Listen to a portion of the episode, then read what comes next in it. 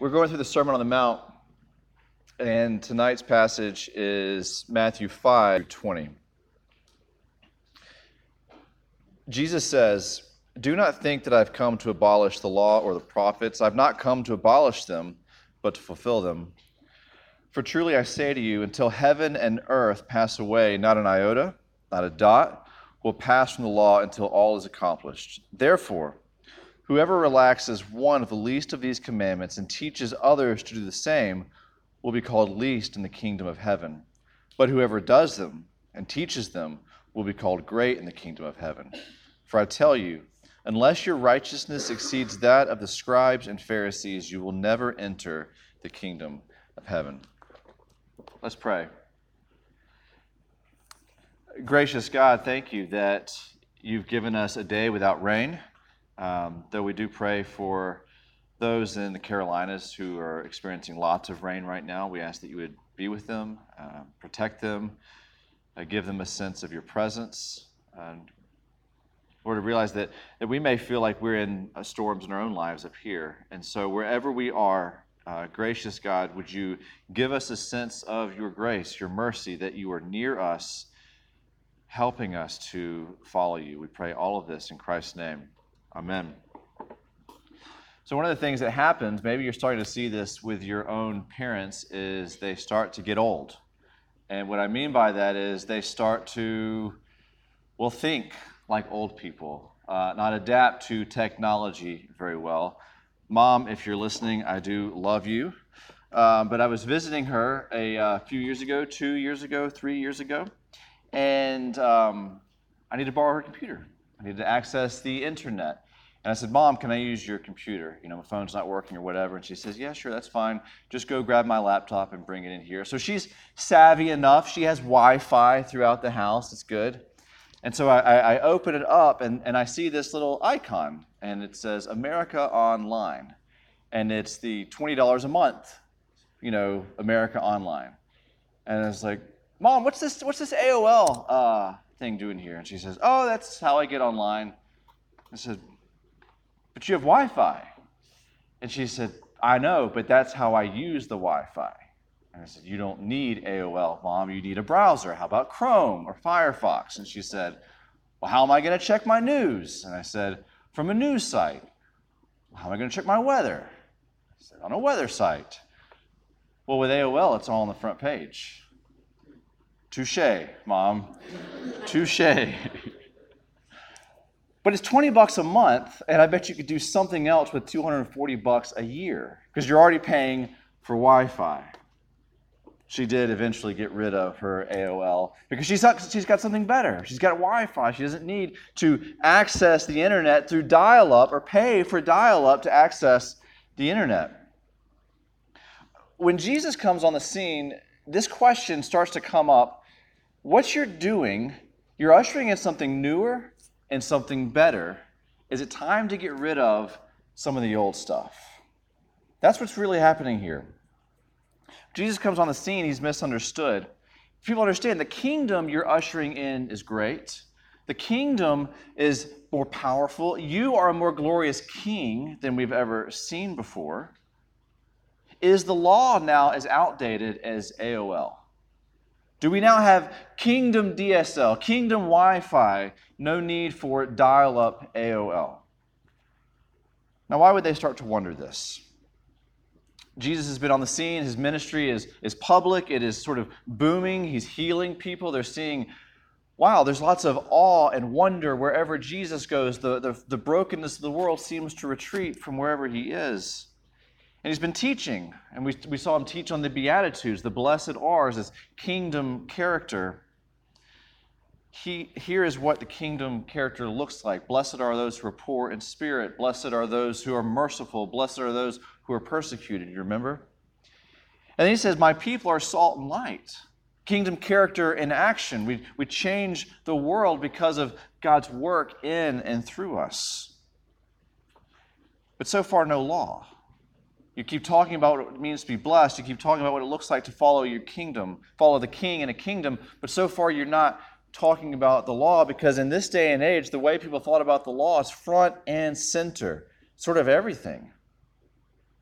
In other ways, Jesus is confusing. He, he heals on the Sabbath, seemingly breaking the law. He spends time with prostitutes and tax collectors, which is, by the way, what salt and light does. So we're looking at the Sermon on the Mount.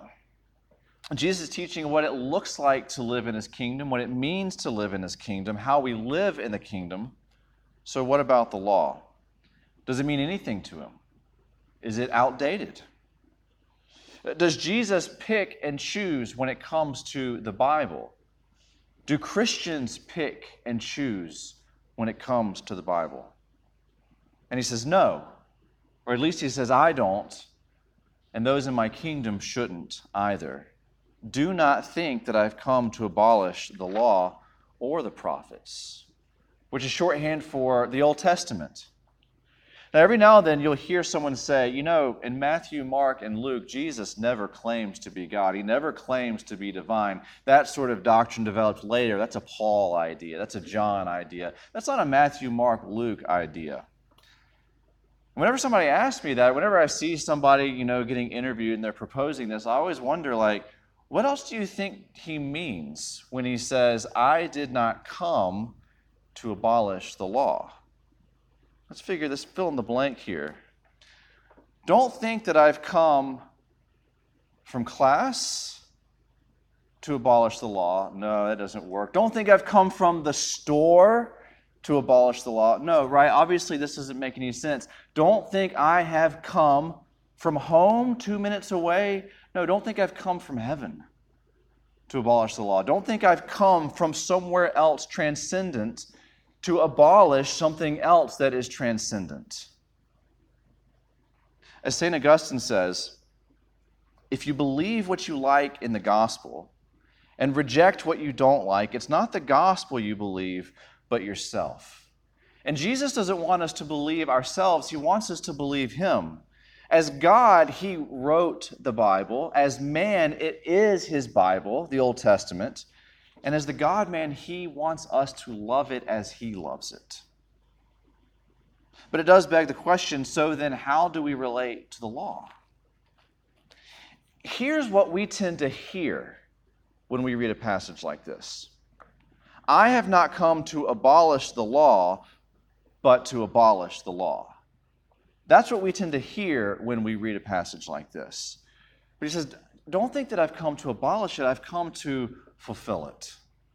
I don't want to squash it. I don't want to move it aside. I came to fulfill it. I came to honor it. I came to love it in ways that you haven't and won't.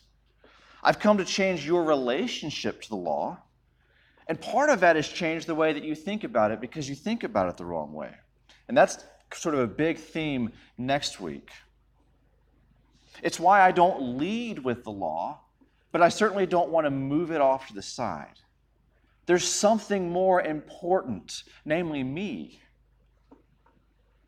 So when Jesus says that he's come to fulfill the law, it's a huge topic, but here are some of the things to think about. I've come to interpret it for you because not all interpretations are the same. Some are broken, some are dangerous, some will kill you. I've come to obey it for the first time that anyone's ever really truly obeyed it, I came to do that because nobody else has. Not really. And there's another sense of his fulfilling the law that we're going to get to in a minute. So, one of the things Jesus is doing is he's, he's, he wants the Pharisees to see him. He's like, I got my eyes on you. There are, there are misinterpretations of the law. People prioritize it in the wrong way. They prioritize the wrong aspects of the law. They make up aspects of the law. I'm watching you, religious leaders. I don't want to move it aside, but I want to interpret it for you. I want to show you what it really is, what it was really intended to be. And I'm going to obey it. In verse 18, Jesus basically says the law is going to be around for a long time long after I ascend back into heaven, as long as heaven and earth are here, the law will be here. Now, I know that a number of you have been talking to you and hearing that there's a, lot of you are going to pick up a, a Bible reading plan and, and go through the Bible, and I think this is fantastic. And one of the reasons this is fantastic is because this is how we come to know what, we, what it is that we say we believe, uh, how we know who God is and what He's actually like, and not just by hearsay. But one of the things, and we'll see this in the weeks to come, is you can take a good thing like that and make it a new law. Uh, you can sort of look down on yourself or others for missing a day or a week when the Bible doesn't really talk that way. So prize it and love it and run to it, but don't make it a law. So here's what Jesus is saying about the law, what he's saying about his Bible, the Old Testament. It's binding. It's meant for us to listen to it. It's meant for us to obey it. Uh, one of the great questions that you guys often pose to me in one way or another is what is God's will for my life? Should I date this person? Should I not date this person? Should I take a job in this city or this city? How should I balance my time? And these aren't bad questions, they're just not the main question. The question should be not who or what or why, but rather, do these people encourage me to follow Jesus? Do these people, these choices, these cities, these job options, will they encourage me to follow Jesus? And will I turn away from them if they don't? Because Jesus says, listen, whoever relaxes one of the least of these commandments and teaches others to do the same will be called the least in the kingdom of heaven. But whoever does them and teaches them will be called great in the kingdom of heaven. Jesus is saying, I would never say that the Bible, the law, the Old Testament, I would never say that it's unimportant. In fact, you should not only think that it's important, you should act like it's important. And so at some point, some of you may think yourself, or you may have had conversations like this. You Christians all say the same thing. You pay lip service to the Bible and you say that we can't pick and choose from the Bible, but that's exactly what you do. You pick and you choose from the Bible. There's a common critique. And, and you hear, for example, it was on CNN recently, somebody was on there. Christians talk about gay marriage and say this is a sin, but they don't ever talk about eating shellfish as if that were a sin. And here's the logic verses like talking about gay marriage would come from like Leviticus 18, and verses talking about shellfish would come from Leviticus 11. That's pretty close to each other. So do Christians pick and choose? For consistency's sake, it would appear there are two options both are binding or neither are binding. Huh, I see what you mean. Maybe Christians do pick and choose. Now, I don't think that we do or I don't think we should. I think there are valid ways to sort of think like this, and we'll get there in a second. But Jesus says, I've not come to abolish the law, I've come to fulfill it. I've come to interpret it for you, I've come to obey it like no one else has, but there's more. A few weeks ago, we talked about Jesus coming on the scene, and he's the last great prophet, priest, and king. You guys remember this? Living in his kingdom, we learn to bow before him as a king, listen to him as a prophet, accept his sacrifice as a priest. That's what it means to be rightly related to Jesus. I know this is kind of heady. This is how we have to do it tonight.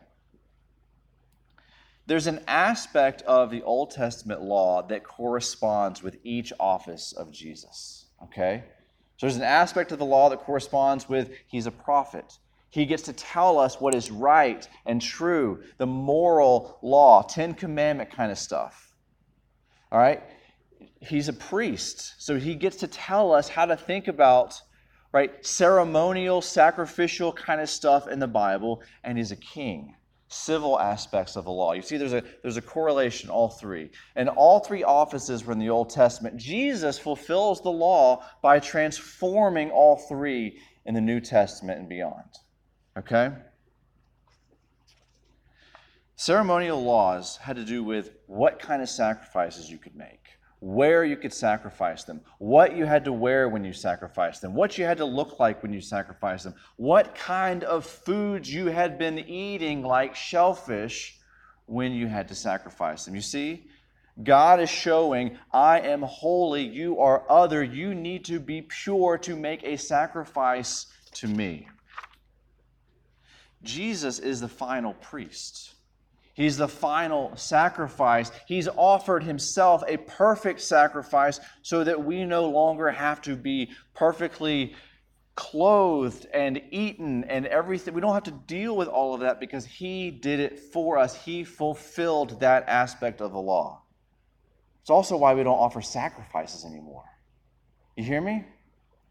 Hebrews 10 says, Therefore, brothers, since we have confidence to enter the holy places, that's temple language, by the blood of Jesus, by the new and living way that he opened for us through the curtain, that is, through his flesh, and since we have a great priest over the house of God, that's Jesus, let us draw near with a true heart and full assurance of faith. He's not saying throw that stuff away, he's saying remember it so that you can remember what I've done for you. All the ceremonial stuff shows you something of the holiness of God, what you need to approach Him, and I did it for you. I'm not throwing it away. I want you to remember that. And I want you to see me every time you see a passage like that because every sacrifice points with one giant arrow to me. He fulfills the sacrifices. And by faith in Him, we no longer have to worry about what we eat or dress like or when or where to make sacrifices. He's already done it. As the final king, ushering in His kingdom, we realize that His kingdom transcends ethnicities, nationalities, flags, languages, the new and last king of the Bible is not merely the king of Israel, he's the king of kings. That's what that means. He's the king of the nations, all the nations. And so, if somebody broke the moral law in the Old Testament, they had civil laws to deal with. Okay, so you lied, and now we have a civil law to punish you. If you commit adultery, moral law, we have a civil law to punish you because the kingdom of God and Israel were intertwined. But now we have the last king who is the king of all the nations. So we don't deal with civil laws in the Old Testament because it's not one nation. Does that make sense? That's what Christians mean every Sunday when they say, I believe in the Holy Catholic Church. Catholic means universal. What we're saying is, I don't believe in the I don't merely believe in the God of Israel. I believe that that God is the God of the nations. You see? All right. So in this kingdom, the harshest sort of civil punishment that there is would be excommunication. Separate from this kingdom on earth. It's a big deal. So lots of laws are no longer in effect, but not because Jesus has abandoned them or we have abandoned them, but because we're to look and see how does this point to Jesus and what he has done? He's making the kingdom bigger. It's no longer Israel, it's for the world. Blessed are the meek, they will inherit the earth, not just Palestine. Christ has fulfilled them by being the final prophet and priest and king, but as a prophet, he's still very much telling us what is simply right and what is wrong. The morality of the kingdom is timeless, even if the ceremonies aren't, and even if Israel wasn't. The morality is timeless.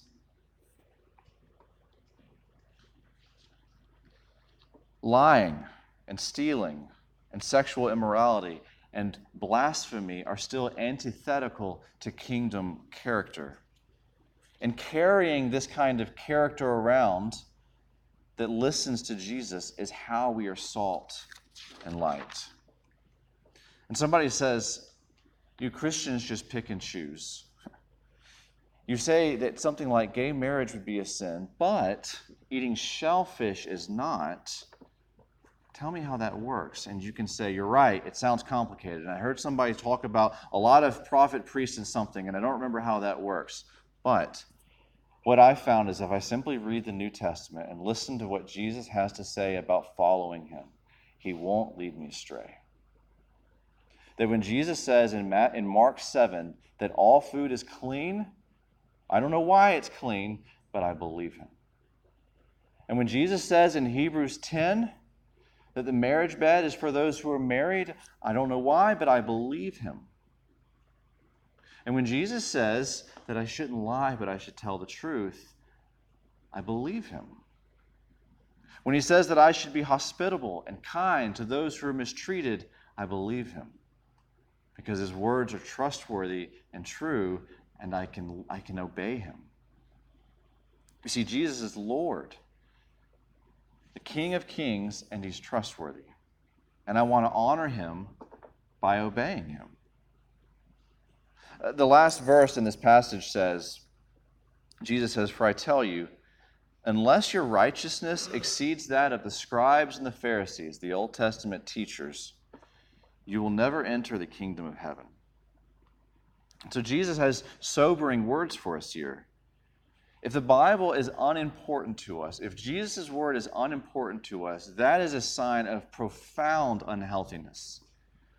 And left unchecked, the end is destruction, being left out of the kingdom. And so we ask Jesus to warm our hearts to his words. If we're to honor our Lord, we have to listen to his words. In a way that makes us more righteous than the Pharisees. Okay. If you've been hanging around RUF for a while, I hope you're thinking, that sounds really strange. Just hang with me. How in the world can we be more righteous than the Pharisees? How can we be more righteous than the Old Testament teachers, the Old Testament pastors, the Old Testament leaders? We're going to see in the weeks to come, they were obsessed with outward righteousness, doing the right thing, but almost completely neglecting the heart. So do the right action for whatever motive and you're good. You've done the right thing. You've checked the box. And Jesus is going to spend some time saying, you can check the box and not do the right thing. You can do the right thing for the wrong reasons. And so if, if he were to ask them, can you would you rather do the right thing for the wrong reason or the wrong thing for the right reason, they would say, What? Just do the right thing and don't do the wrong thing. What do you mean for the right and wrong reasons? They almost miss the point. This really helps us understand what Jesus is getting at here because when he says your righteousness has to exceed the righteousness of the scribes and the Pharisees, what I think he's getting at, driving it, is your righteousness has to run much deeper. It has to penetrate your heart and not just what you do. Not just your actions, but your motivations. Not just what people can see, but what you can hide. The righteousness has to penetrate far deeper than that of the scribes and the Pharisees. Because, of course, Jesus is after our actions. Of course, he is. But he's after something much more than that. He wants our hearts our motivations, because He knows that we can fake our actions. He also knows that we cannot fake our heart. He wants our motivations as much as He wants our actions. So, if, if we would be followers of Jesus, if we would have kingdom character, if we would live with a kingdom ethic, we have to learn to let the Bible stand over us and be authoritative to work in us, to show us our heart's motives, right and wrong, so that we learn to obey. But let me encourage you with these two things regarding this. Jesus gets the last word in the Gospel of Matthew. Last words in the Gospel of Matthew, what we call the Great Commission. Here's what Jesus says All authority in heaven and on earth has been given to me. Go therefore and make disciples of all nations. How do we do this? Baptizing them in the name of the Father and of the Son and of the Holy Spirit, and teaching them to observe all that I have commanded you. And behold, here we go, I am with you always to the end of the age. All right, two things that are encouraging about this. The first is, I'm with you. Okay? I'm with you. We've got similar language in this passage. Teach them to observe all that I have commanded you. Jesus says something like that in Matthew 5. Great in the kingdom are those who teach what I command. What, what does he observe? What, is what, are, what is he taught? It's the Bible. We have to learn the Bible. We have to teach the Bible, but he goes with us. And whenever Jesus goes with somebody, what that means is he is empowering them. He's empowering. He's changing our nature. He's going to change our desires. He's going to change our motivations. He knows that we're weak and he intends to strengthen us. I'm changing you. I'm growing you. I'm going with you. It's encouraging. The second thing of the second bit of encouragement I think is probably the most encouraging as Jesus empowers us and as he goes with us, as we follow him, as we, as we learn to obey, as he works his word deep into our heart, it will always be inadequate. Always. Every time. Even if you don't see where it is inadequate, it will be. There's no way that our obedience could fill the law. Not like Jesus did. We will always have a fundamental weakness. So, even with the strength of Jesus enabling us, we still need him to do something more than just enable us. We need him to give us his own righteousness. We need him to keep the law for us. We need Him to be for us what we cannot be for ourselves. The second encouragement is really a reminder Blessed are the poor in spirit, for theirs is the kingdom of heaven. Unless your righteousness exceeds that of the scribes and the Pharisees, you cannot enter the kingdom of heaven. We can't be hypocrites, right? He's after our, our actions as much as he's after our motivations, but our righteousness will never be enough. He also says it's the poor in spirit, those who don't have a righteousness of their own, who get into the kingdom of heaven. He's not schizophrenic. He's saying this right next to each other. His word has got to matter to us if he matters to us. But we're never going to be good enough to get into the kingdom of heaven. His righteousness given to us, received by faith alone, fuels us and encourages us not to give up in our weakness. Knowing that He goes with us reminds us that we're not doing this alone. He has given us His righteousness and He has given us Himself. He's not inconsistent. His law is good and right and true, and He has fulfilled it for us, and He calls us to follow Him, to grow in righteousness ourselves. Let's pray.